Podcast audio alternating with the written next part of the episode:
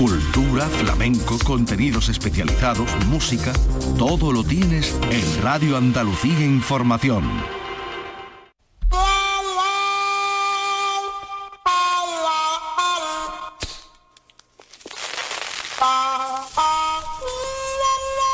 Aquí comienza el flexo de Paco Reyero.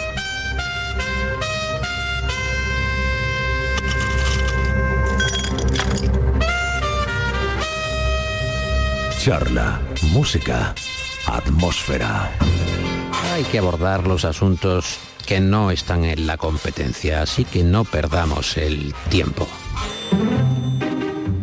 Las relaciones humanas, ustedes lo viven día a día, están llenas de agujeros negros. Y uno de los más grandes es la duración de un enfado entre dos personas. ¿Cuánto dura un enfado en función de la causa que lo provoca? Hay personas que nacen enfadadas y no es necesario que encuentren un motivo para estar permanentemente de morros. Viven en un enfado constante, inagotable, y llegamos a pensar que disfrutarán surfeando su enfado en ese mosqueo inacabable. Pero hay grados dentro de los enfadados, de la legión de enfadados. Hay también, por contra, eh, seres humanos que tienen un, un, pasmo, una tranquilidad, un sosiego que los aleja de la posibilidad de romper relaciones, aunque el presidente de su comunidad de vecinos, por poner un caso, haya declarado la Tercera Guerra Mundial. Otros, en cambio, y esta es la especie de, de bípedo que nos interesa a esta hora de la noche en el flexo, uh, sufren el ralentí del enfado alto. Y si pasa una mosca, y si pierden un botón, si no hay helado de tutti frutti, si ha comenzado a hacer un poco de fresco o sube la temperatura, ya rompen relaciones. Se declara la guerra. ¿Cuánto debe durar un enfado? ¿Por qué no hay establecida una tasa razonable? Si tu novia llega cinco minutos tarde, ¿por qué te vas a enfadar un mes? Si el café te lo pusieron un poco más caliente de lo habitual o en taza cuando tenía que ser en vaso, ¿por qué has decidido no entrar de por vida en ese mismo bar? Si el camarero se llama Pepe y te conoce desde que llevabas pantalones cortos.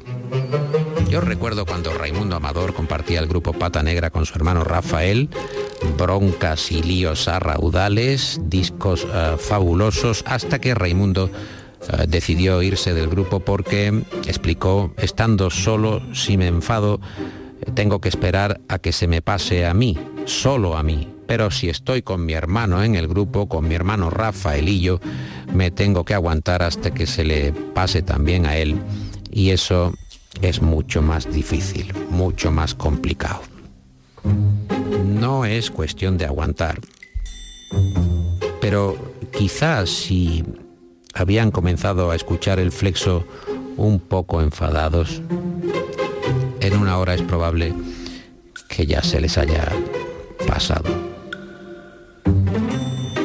Tres, dos, uno.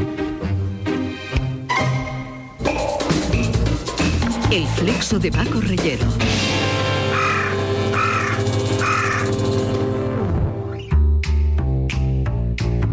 ¿Te gustaría presumir de cocinitas pero no sabes cómo? Curso de cebolla caramelizada y vinagre de Módena. Aprende a hacer cebolla caramelizada con vinagre de Módena y todos creerán que sabes cocinar. Y pongo un poco de queso y arriba cebolla caramelizada y vinagre de Módena. Oh, qué manos tienes para la cocina, cariño. Y a la salchicha encima un poco de cebolla caramelizada y vinagre de Módena. Mmm, papá, deberías ir a Masterchef. Curso de cebolla caramelizada y vinagre de Módena. No creo que el vinagre de Módena y la cebolla caramelizada le pegue a la pringa del pusero, Maribel. Curso de cebolla caramelizada y vinagre de Módena. ¿Tienes albañiles en casa? ¿Una reforma, un cambio de cocina y temes la factura? Esto le sale por unos 8.900 euros. Lo que pasa es que pueden salir cositas. Llega No Más Cositas en Casa. No más cositas en casa es un dispositivo que se adapta al suelo y cuando el obrero modifica el presupuesto a última hora, el pavimento se abre y absorbe para siempre a los operarios y a toda su maquinaria. Pues mire, esto al final eh, va a cambiar la cosa, esto asciende a unos 15.900 euros. ¿eh? Sí, hombre, y un cara... No más cositas en casa. Y adiós a las facturas sorpresa.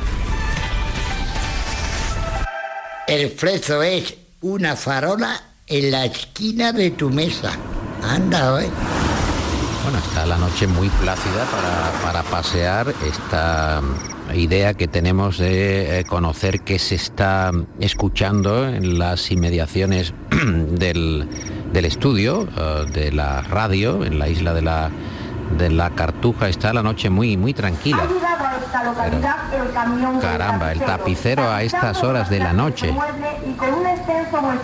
eh, hay que buscar siempre una, una cuota de mercado. Quizá aquel que ahora mismo está durmiendo le siente de manera especialmente bien que venga el tapicero eh, en esta hora de la noche, un insomne que necesita que se le arregle el tresillo, eh, quizá la mecedora, eh, quizá un sofá. Bueno, es el momento de, cogerlas al vuelo, escuchar al tapicero y que ustedes salgan de su casa. Ya está ahí. Bueno, yo creo que ya ha, ha, sido suficiente. Si ustedes quieren escuchar al tapicero, está bien. Nosotros vamos a ver qué está escuchando esta señora que está eh, viendo una película, concretamente Love Actually, donde hay una secuencia de, de radio de un viejo rockero que se confiesa ante un locutor. Comprad mi repelente y maloliente disco. ¿Cómo está la y noche? disfrutad especialmente de la increíble falta de talento y ritmo cuando intentamos meter una sílaba de más en la cuarta frase. Sinceridad abrasiva. Gracias, Billy. Y después las noticias. ¿El nuevo primer ministro ya tiene problemas? Con estas noticias, mejor eh, no tener ninguna más. Es el gran Paul Simon.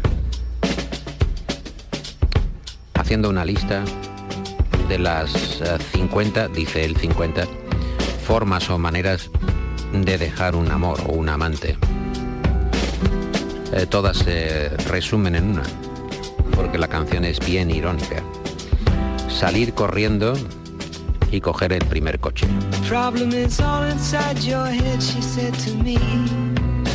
The answer is easy if you take it logically. I'd like to help you in your struggle to be free. There must be 50 ways to leave your lover. She said it's really not my habit to intrude. Furthermore, I hope my meaning won't be lost or misconstrued. But I'll repeat myself. At the risk of being crude, there must be 50 ways to leave your lover. 50 ways to leave your lover. You just slip out the back, Jack. Make a new plan, Stan. You don't need to be coy, Roy. Just get yourself free. Or hop on the bus, Gus. You don't need to discuss much. Just drop off the key, leave, and get yourself free. Ooh, slip out the back, Jack. Make a new plan, Stan. You don't need to be coy, Roy.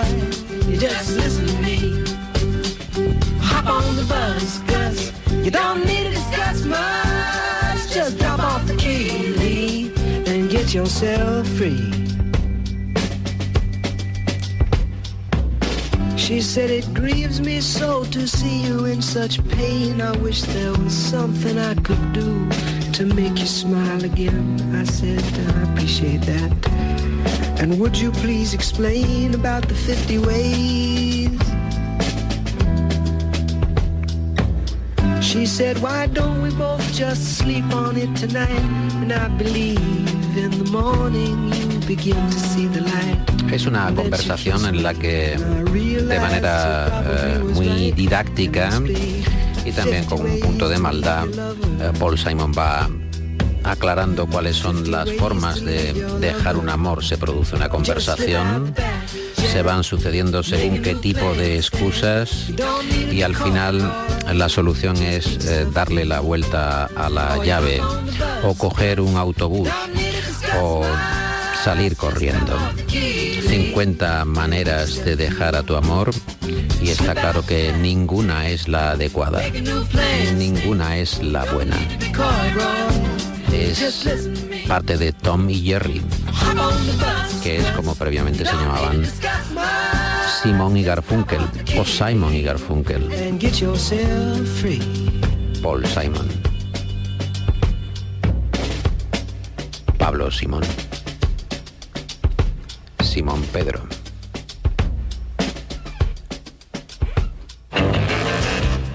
El freso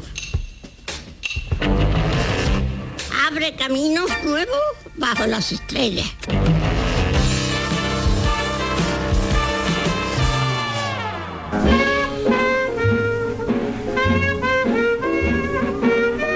Hablemos ahora de un hombre eh, que mm, dirigió muchas películas, acabó eh, teniendo una obra eh, muy variada, muy completa y entregó disfrutes como Río Bravo.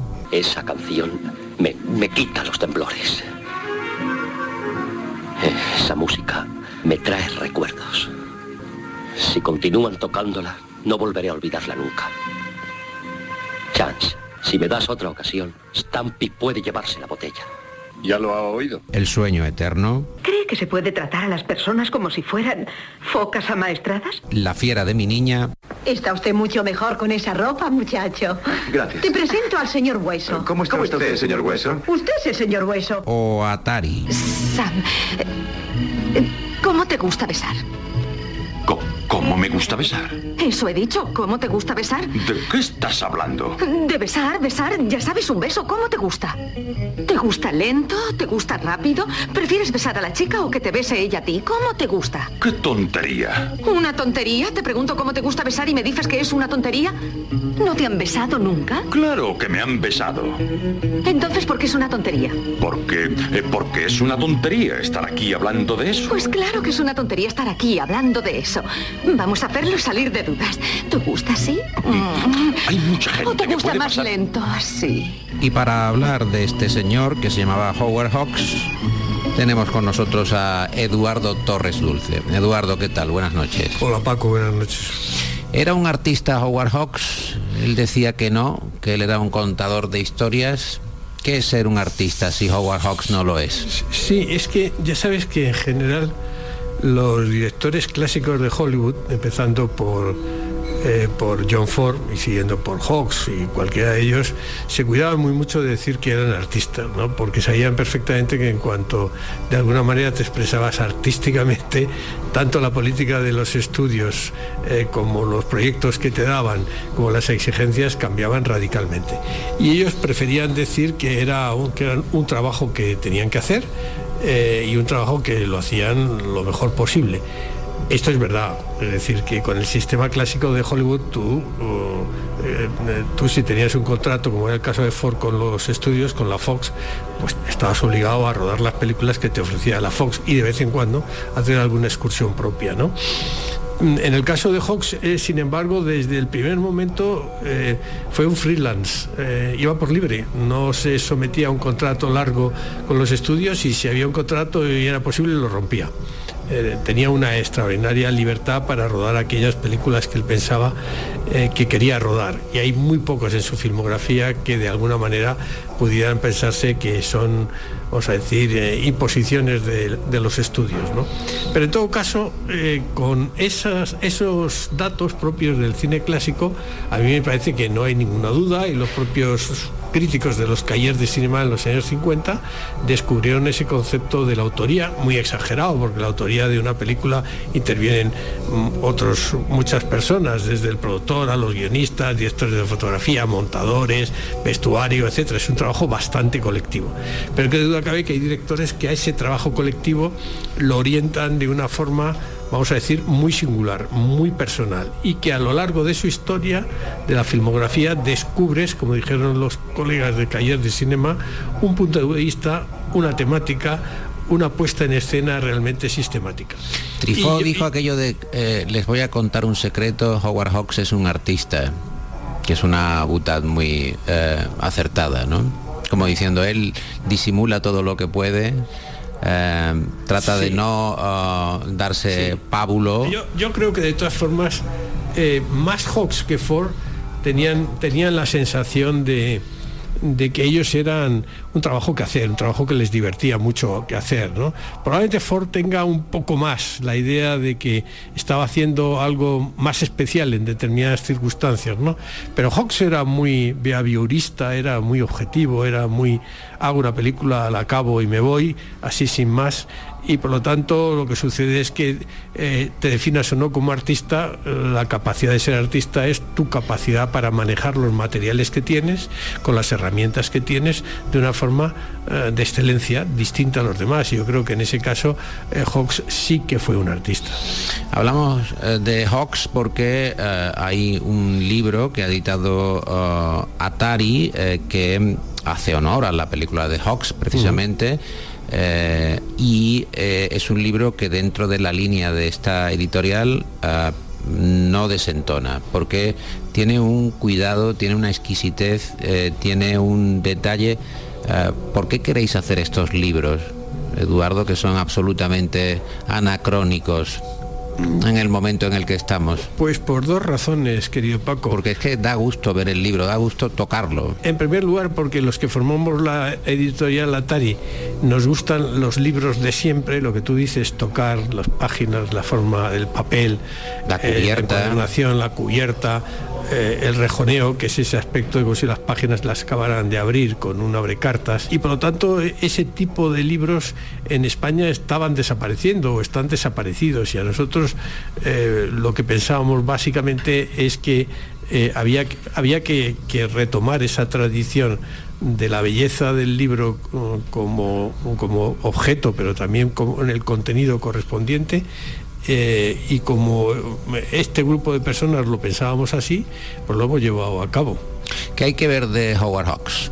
Yo tengo que convencer a un adolescente que rechaza ver las eh, películas en blanco y negro y le digo, muchacho, puedes ver eh, de Howard Hawks estas cinco películas. ¿Cuáles serían? De blanco y negro yo elegiría solo Los Ángeles tienen alas, La fiera de mi niño, eh, Luna Nueva, eh, Río Rojo y quizás La novia era él, hablando de películas en blanco y negro. Si nos vamos al color, para mí indiscutiblemente están Río Bravo, El Dorado, eh, y Atari, que son los tres monumentos importantes de esa, de esa obra que podríamos llamar la Río Hawks. ¿no? Eh, lo que pasa es que te vas a encontrar con que depende de tu sujeto pasivo, es decir, si tú eres un tipo mm, que eh, te gustan las películas que te tienen eh, que contar cosas grandes, vamos a decir, las eh, películas homiléticas, eso no lo vas a encontrar en Hawks, porque en Hawks lo único que hay es un grupo de profesionales que hacen un trabajo y lo hacen lo mejor posible y el que no es bueno, pues fracasa o, o muere, ¿no? Esa camaradería de los profesionales, esa epifanía de los profesionales en cualquiera de los géneros está ahí. Y en las comedias, desde la comedia de la vida de 1934, él es uno de los conspicuos, conspicuos hacedores de las screwball comedies, es decir, las comedias absolutamente alocadas. sí. Entonces te tiene que gustar una película en la que eh, un leopardo se pasea por las calles, eh, los, eh, los museos, las, las, las casas de, de- de- de verano de los ricos, o, o- o- o te encuentras a dos enloquecidos periodistas dispuestos a vender su alma por una noticia como, como Luna Nueva. Luna Nueva, sí. Y los caballeros las prefieren rubias, que ya es en color, ¿qué tal le parece? ¿Le Sí, gusta? A, a mí me gusta, lo que pasa es que esa película tiene un problema. Una parte para de mí, musical, una parte mí, de y es comedia. que- Y es, que, los números musicales no los rodó Hawks, porque no le apetecía rodarlos y él pensaba que no estaba rodados. Esto hace que la película, que tiene unos números musicales muy, muy brillantes, pues tenga un poco el sentido de la comedia. A mí es una de las películas, voy a decir, eh, menores pese a la presencia magnética de Jane Russell y de Marilyn Monroe, que Hawks decía, cuando no se nos ocurría nada, construimos una paralela y las hacíamos pasearse por la, para- por la Sí, pasarela, que es sale. una decisión Sale. lo más acertada. Sí, sale eh, recurrentemente. Eh, y hay mucho deporte, por cierto, en esa la película muchas eh, secuen- secuencias de, Ah, de- es el equipo de, de natación que gimnasia, va a los Juegos Olímpicos y el equipo de gimnasia, si no Ahí se mal. encuentran con, con ellas. La, La novela de, de Anita Luz es excelente, hay que decirlo. ¿no? Lo que pasa es que el guion quedó más corto. Esta no es una película que escogiera Hawks, aunque no le importaba. Intentó sacar el máximo por partido posible a la lucha de sexos y esas cosas y tal, pero no es un guion que él controló y que quisiera hacer, como, pues, por ejemplo, como Me siento rejuvenecer. Eh, que también es una comedia loca. Absolutamente. Muy loca. Y también está Marilyn Monroe. Exacto. Una muy joven Marilyn Monroe, porque no es la, la protagonista de la película ni la coprotagonista, eh, pero sí está Cary Grant, ¿no? Y, Cary Grant. y aquel actor eh, ya veterano. Charles Coburn. Oh, fantástico Coburn, sí. Las películas de, de Hawks tienen una base argumental diversa. eh, parece que está la anécdota o el sucedido de que él eh, quiere convencer a Hemingway de hacer una película sobre alguno de sus textos o alguna de sus novelas. Y Hemingway dice que él no es eh, el pertinente para eh, hacer un, un trabajo eh, que tenga un destino cinematográfico o que se acabe convirtiendo en una película. Y él dice, puedo hacer de cualquier texto, incluso del peor, puedo hacer una película. ¿Y eh, cuál es tu peor texto? Tener y no tener. ¿No? Y lo Sí. hace, ¿no?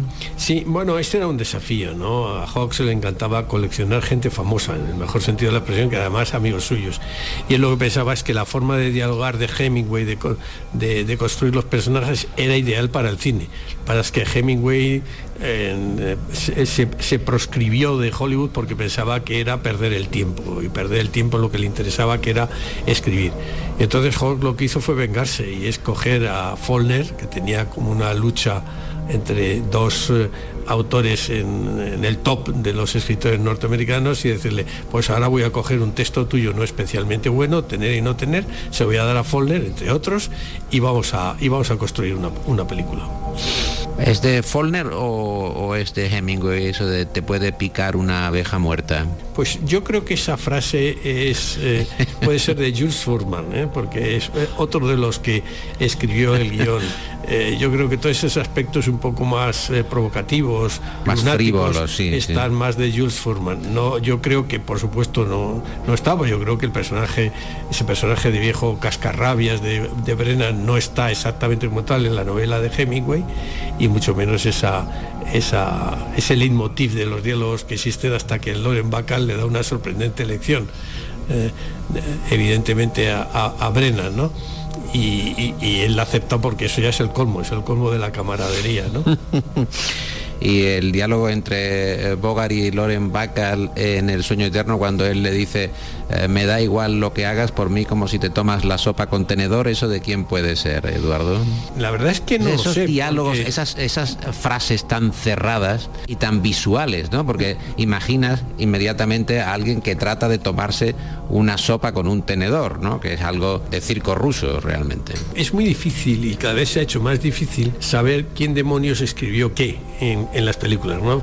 Tantas versiones de guion revisadas y, trozos de guion que han, eh, que han revisado solo algunas secuencias y algunos otros. Follner era muy eh, especialista en revisar ciertas secuencias que no funcionaban, tenía esa capacidad, ¿no? Pero puede ser de Jules Furman, que era un tipo muy lunático, pero muy brillante para las cosas, eh, eh, vamos a decir, provocativas, el lenguaje muy provocativo, sobre todo los personajes femeninos, puede ser de Lick Brackett, puede ser de Hawks. Uno cuando va a la Universidad de Brigham Young y ve los eh, guiones de Hawks, ve que están continuamente anotados personalmente, con su letra, con cambios, con hojas amarillas que están ahí, y es que durante el rodaje él tenía a su lado a los guionistas y, si veía que no funcionaba algo, pues lo llevaba y los cambiaban sobre la marcha, o del propio Hawks. Muy difícil saber quién, quién hizo eso. Es un libro eh, que merece mucho la pena, así lo hacemos saber en el Flexo. Eh, Eduardo, muchas gracias por encender la luz de este programa. Eh, ¿Quiere alguna canción para que nos vayamos tenuemente en la noche? ¿Le apetece algo? Quizá por su estado pues, físico actual, Yo creo algo reconstituyente. Yo siempre soy partidario de las comedias, así que Bring Baby, ¿no? Todo te lo puedo dar eh, cariño menos el amor, ¿no? O menos el amor, baby. Así que yo creo que el tema de fondo, que era una canción muy popular en esos momentos de la fiesta de mi niña, es una forma estupenda de, de acabar un poco alocadamente el, el programa.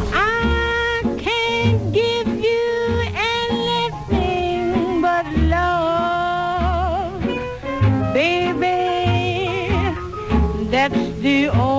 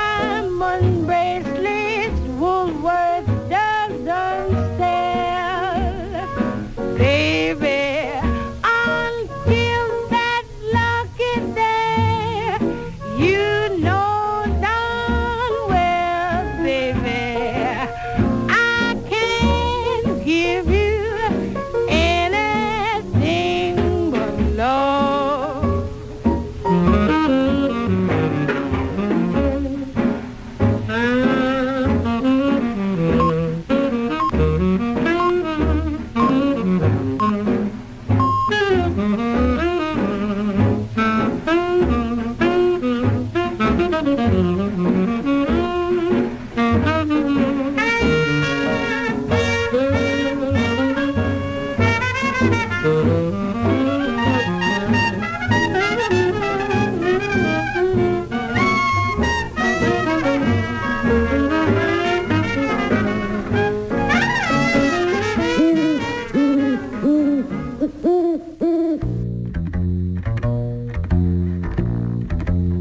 Se fijará hoy eh, José María de Loma, el articulista de- del periódico de España y de la opinión de Málaga, que es un paseante, es un flaneur, eh, va buscando eh, según qué tipo de, costumbres en su barrio, en su zona, en su Málaga natal. Hoy se fija en las papelerías para Caña de Loma.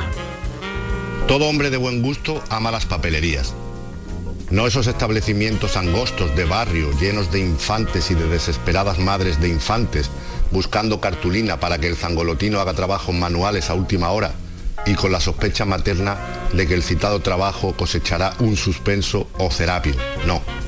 Los establecimientos amplios y confortables, luminosos, llenos de anaqueles y estantes hiperpoblados de mapas, libretas, rotuladores, elegantes plumas, carpetas de cuero, maletines, objetos de escritorio, abrecartas de plata, libros, revistas y toda suerte de adminículos relacionado con el placer de trabajar en lo que a uno le gusta y el placer de escribir, anotar, leer, estudiar, tocar, oler. Cartapacios, portaplanos, tinteros, posit de colores, lápices de toda gama, estuches y hasta gomas de borrar, aún con ese olor ligeramente mareante que nos evocan las, tardas- las largas tardes de colegio, tedio y mortadela. Uno de los atractivos que uno encuentra en conocer otras ciudades, además de comprar sus periódicos, visitar sus museos y catar bien catados sus vinos, si los hubiere, es el de entrar en comercio, claro. No solo para adquirir guantes y camisas o unas gafas de sol, también entrar en papelerías de este tipo que describimos. Las hay para perderse y perder la cartera y salir exhausto y tarjetidisminuido. En Nueva York o en Londres, en Barcelona, Sevilla, en Málaga, pero también en pequeñas localidades.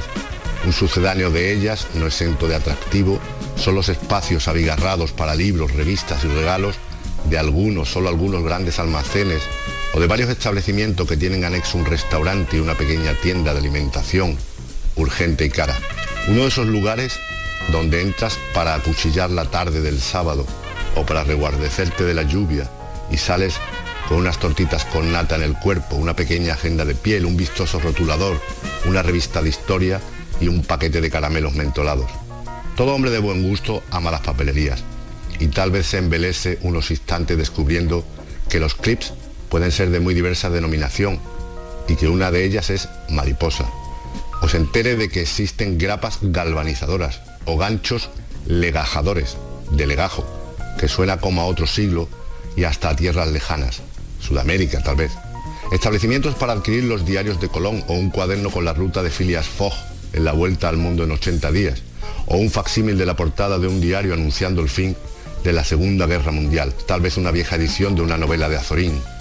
Papelerías que combinan el metacrilato y lo decimonónico, lo funcional, pero de atractivísimo diseño con el ambiente de las librerías de Lance.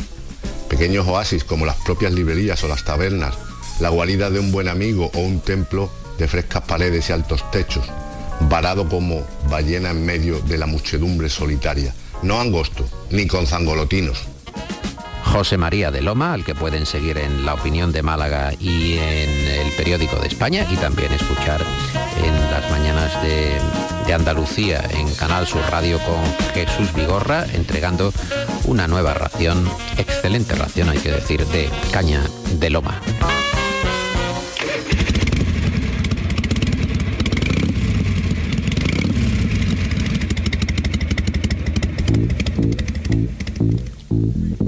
Javier Salvago, ¿tiene usted un aforismo que llevarse a la boca? Hay una solución para cada problema, de acuerdo, pero también hay un problema para cada solución. Cada vez que aparece Salvago no solo trae un aforismo, sino que trae tres. Este es el segundo. No lamentes el tiempo perdido. Si te lo devolvieran, seguramente lo volverías a perder. Y no hay dos sin tres, la triada de Salvago. Lo más valioso de la vida es que se acaba. Javier Salvago. Hablando solo por la calle. Su colección de aforismos.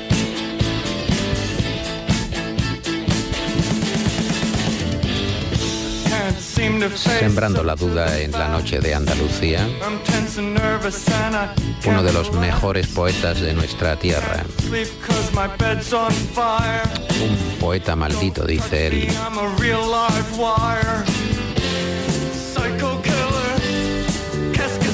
Lean a Salvago, hablando solo por la calle en la isla de Siltola.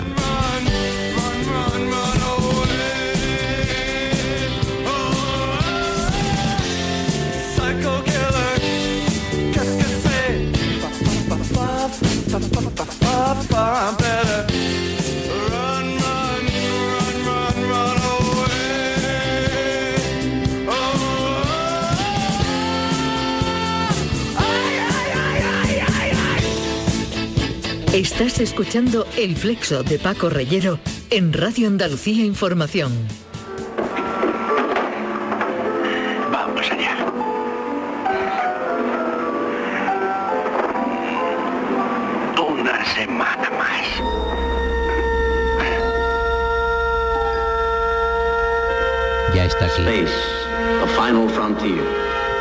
Su presencia.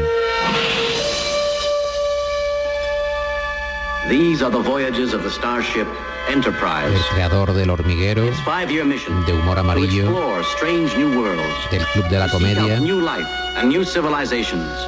un hombre que llegó a trabajar con Manolo Escobar en un mítico, legendario programa que se llamaba Goles son amores.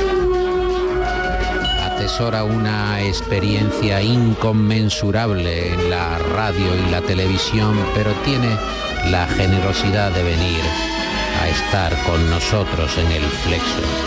¿Quién es?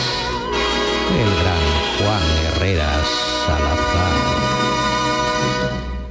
Querido Juan, buenas noches. Hola, hola, buenas noches. Hoy te veo con poco, con poco espíritu. ¿Te está afectando mucho la noche?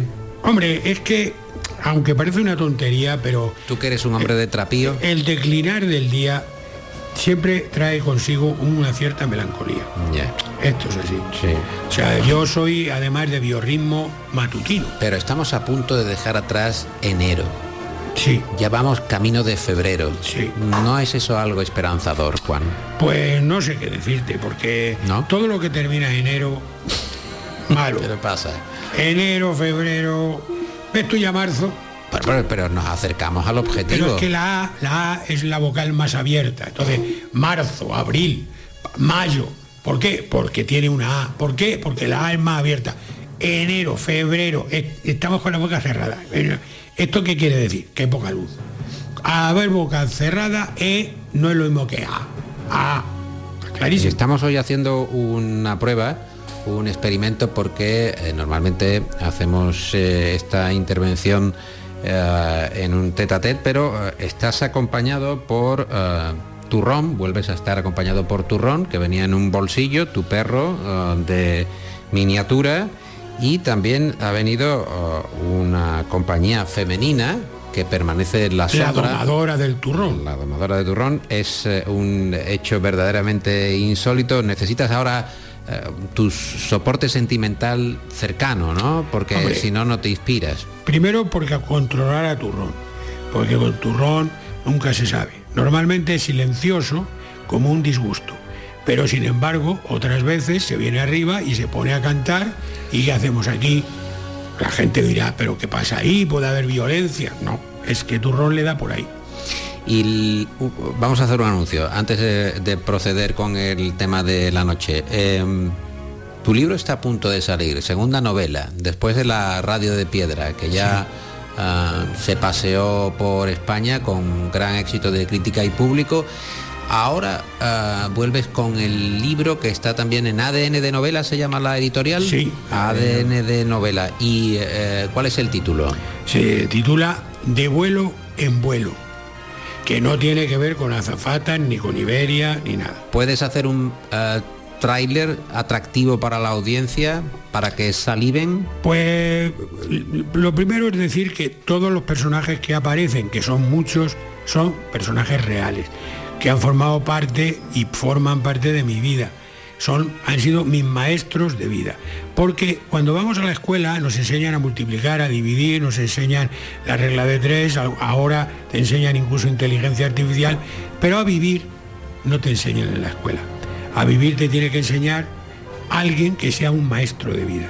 Y yo he tenido la enorme suerte de tener muchos maestros de vida, casi todos gente muy mayor, que me han ido dejando ese pozo de sabiduría que me ha permitido, eh, digamos, abordar los disgustos que te da la existencia con un buen tono con, y sobre todo perderle el miedo a vivir, porque eso es uno de los problemas que solemos tener los humanos, el miedo a ser el que eres, el miedo a no ser tú. Y entonces, esto, mis maestros me han enseñado esto. Estos maestros que figuran en el libro van desde Tonino Guerra, guionista de Fellini, mi maestro Perico Beltrán, bohemio, genio de, las letras españolas, mi amigo Eugenio Mejía Barca, que era cazador profesional, eh, y por supuesto el Gillé de Cádiz, que es el que, aún queda vivo, el Gillé, que es un hombre que fue secuestrado eh, siendo niño, se lo llevaron a Harlem, luego viajó por toda Asia, es un maestro del flamenco y de la vida. Con, con estos, con estos seres se- hemos creado una historia, que insisto, la historia también es cierta, donde ellos conviven y nos van enseñando esa manera de, ver la vida que ellos tenían. ¿Va a haber gran ágape de presentación? Por supuesto, donde ¿Va a haber circo ruso en la presentación? Circo ruso no, pero tendremos la actuación de varios ¿Va a ser una cosa ecuménica? varios artistas, el propio Yeye. ¿Va a ser en el campo del Bernabéu? Haremos, no, en un, en un sitio de la Gran Vía que se avisará próximamente. Pero sí, sí, estamos en eso. ¿Y gira andaluza no va a haber? Por supuesto, haremos una presentación en Jerez con toda seguridad. Puede que en Estepona, en Málaga también. Habrá que hacer Sevilla, Sí, sí, habrá claro. que hacer Málaga, No te preocupes. tocar Cádiz. que tocaremos. habrá que hacer cosas en condiciones. Sí, porque yo creo que este libro. Y además, si el libro se llama De vuelo en vuelo, será para moverlo, ¿no? Efectivamente, No, si es que el mismo título lo dice. Ya. Bueno, vamos a proceder al asunto del día. Hagamos un silencio. Eh, la frase de Juan Herrera eh, que va a explicar es los calendarios son una estafa. Pues sí, y fíjate que por dónde viene precisamente lo del mes de enero. En estas épocas las empresas, muchas, muchas empresas, regalan a sus trabajadores una agenda. Bien, esa agenda solo vale para ese año. Marca el calendario laboral, tiene unos espacios para que la gente tome sus notas y luego al final vienen unas páginas en blanco por si se te ocurre una novela, por ejemplo, o quieres hacer una amenaza de muerte o algo, pues allí vienen unas páginas en blanco. Bien. Lógicamente hay dos tipos de personas, los que utilizan esas agendas y lo que son la mayoría que es que no las utilizan. Entonces, yo tengo amigos que tienen estanterías llenas de agendas vacías, vacías que no valen para nada, En porque blanco. como están rellenas con los días del calendario, entonces esto me hizo a mí pensar que por qué no nos ponemos de acuerdo en hacer el mismo año todos los años. De forma que, si el jueves santo cae en jueves, yo propongo que el día de Nochebuena también caiga en jueves. Porque de esa manera, el viernes... Puentaco. Es un puente. Puentaco. Y otro puente el 31, por la misma Puentaco. razón. Con lo cual tenemos ahí tres puentes que son estupendos, pero sobre todo porque nos ahorraríamos mucho papel.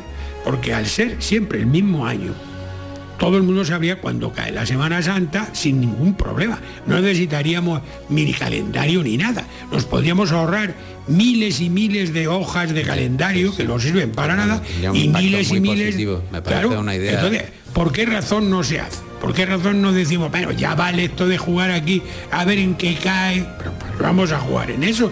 Ya tenemos previsto cuándo van a ser las cosas de toda la vida y ya está. O sea, nos ahorramos complicaciones. Pero se hizo, por ejemplo, bien eh, la separación de siete días de la Nochebuena con respecto a fin de año. No, eso está bien pensado. Eso está bien pensado Pero porque son siete días. Claro, pero, si por hubieran dado el paso adelante, hombre, claro, por ejemplo, incluso de manera temeraria, pero en vez de fijarlo ah, el primer día de celebración, Nochebuena, el jueves, colocarlo el miércoles y aventurarse a hacer un puente todavía más largo. Ya, pero la ambición- Incluso absentismo la laboral. ambición rompe el saco. Yo Bien. creo que estaría bien simplemente colocar la Nochebuena siempre en jueves. jueves, sí, Porque además no entiendo por qué. Yo entiendo que en España la rima tiene mucho poder.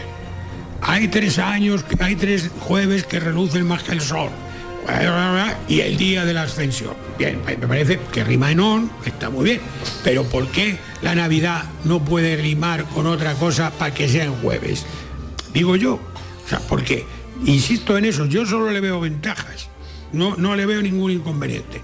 Nos quitaríamos de un montón de conflictos y de esa manera no habría, por ejemplo, el problema que tiene Pedro Sánchez. Que Pedro Sánchez resulta que como cumple Es- es- este el año este es el principal problema que tiene Pedro Sánchez, Claro. el del calendario. Pues sí, porque O sea, nació- Pedro Sánchez ya está tratando 29 de equilibrar. Pedro nació Sánchez. el 29 de febrero. Con lo cual ese hombre está en un sin vivir. Necesita, como cualquier pájaro, una apoyatura. Pero bueno. Pedro Sánchez tiene muchos problemas.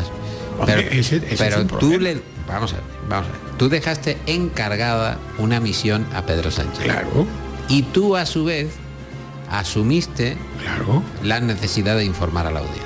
Claro, claro. Entonces- de momento no he tenido respuesta. ¿Qué, qué está pasando? Pues está muy ocupado con Puigdemont. Un momento. Vamos a aclararle a la audiencia que quizás no siga con la asiduidad que se debe del programa.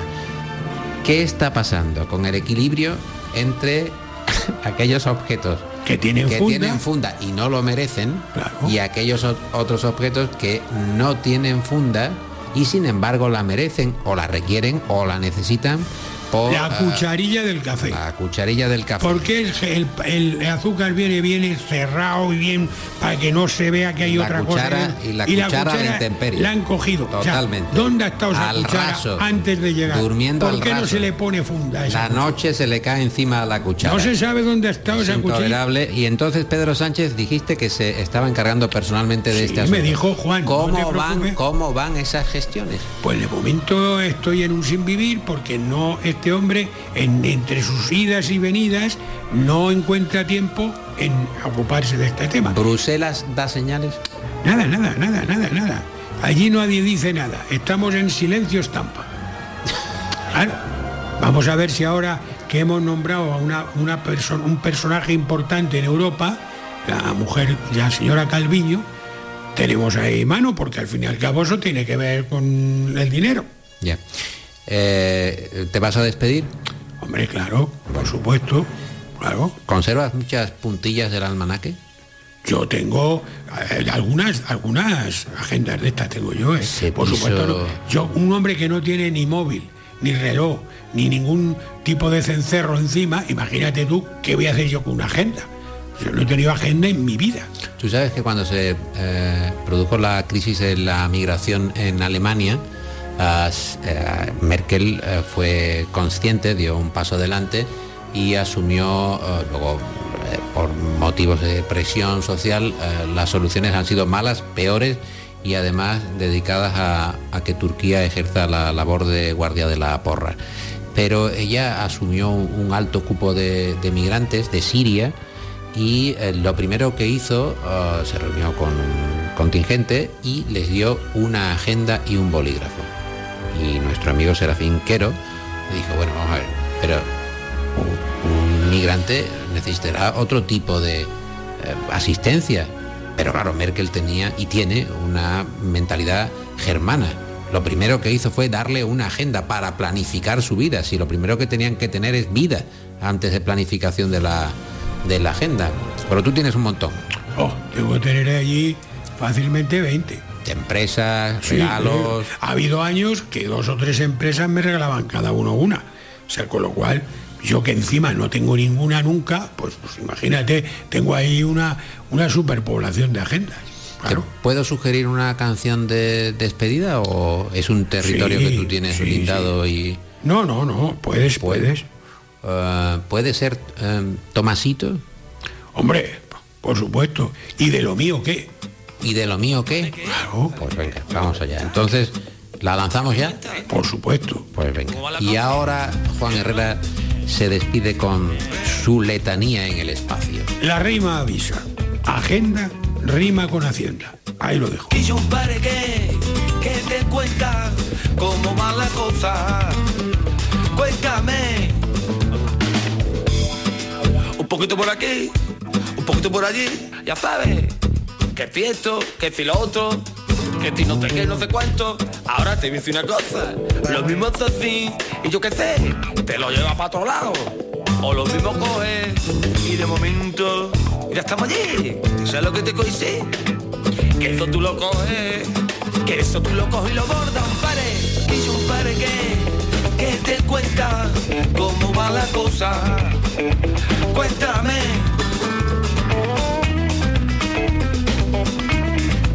El flezo es reflexión sin agujeta. Anda. Es una canción muy cálida para avistar la primavera. When I first met you, baby, everything I knew wasn't any brighter than a shade of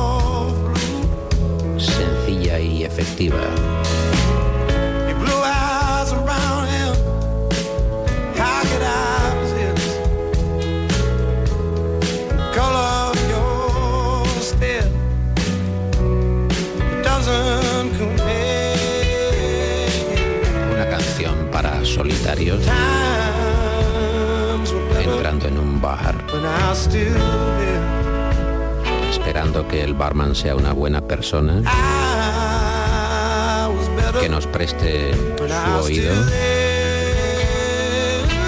Confesiones en la medianoche. Océanos de emoción. Los Teskey Brothers.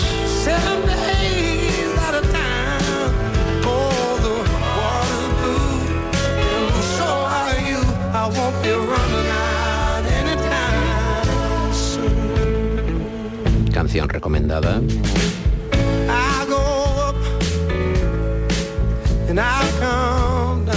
Por el compañero J.F. León, I was still around. un hombre que recorre Estados Unidos. En un buga. Y busca el motel asesinaron a Martin Luther King.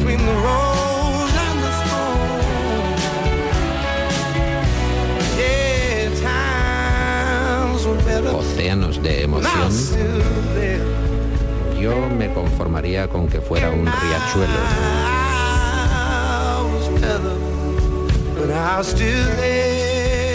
Que palpite la noche. En Andalucía estamos especialmente bien.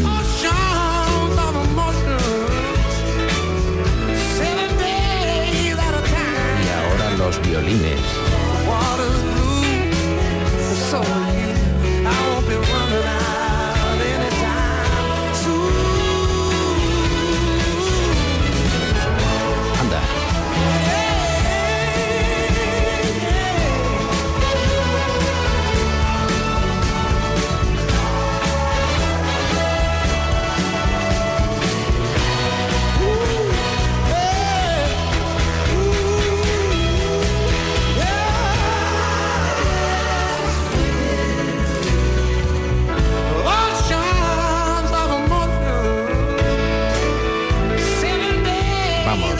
Recogiendo ya la carpeta. ¿Cómo nos gustaría estar aquí y dormir en el estudio? Este programa ha estado dirigido técnicamente por Eva Nápoles.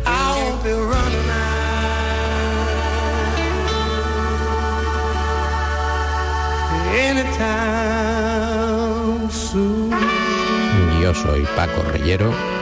Disculpen mientras desaparezco.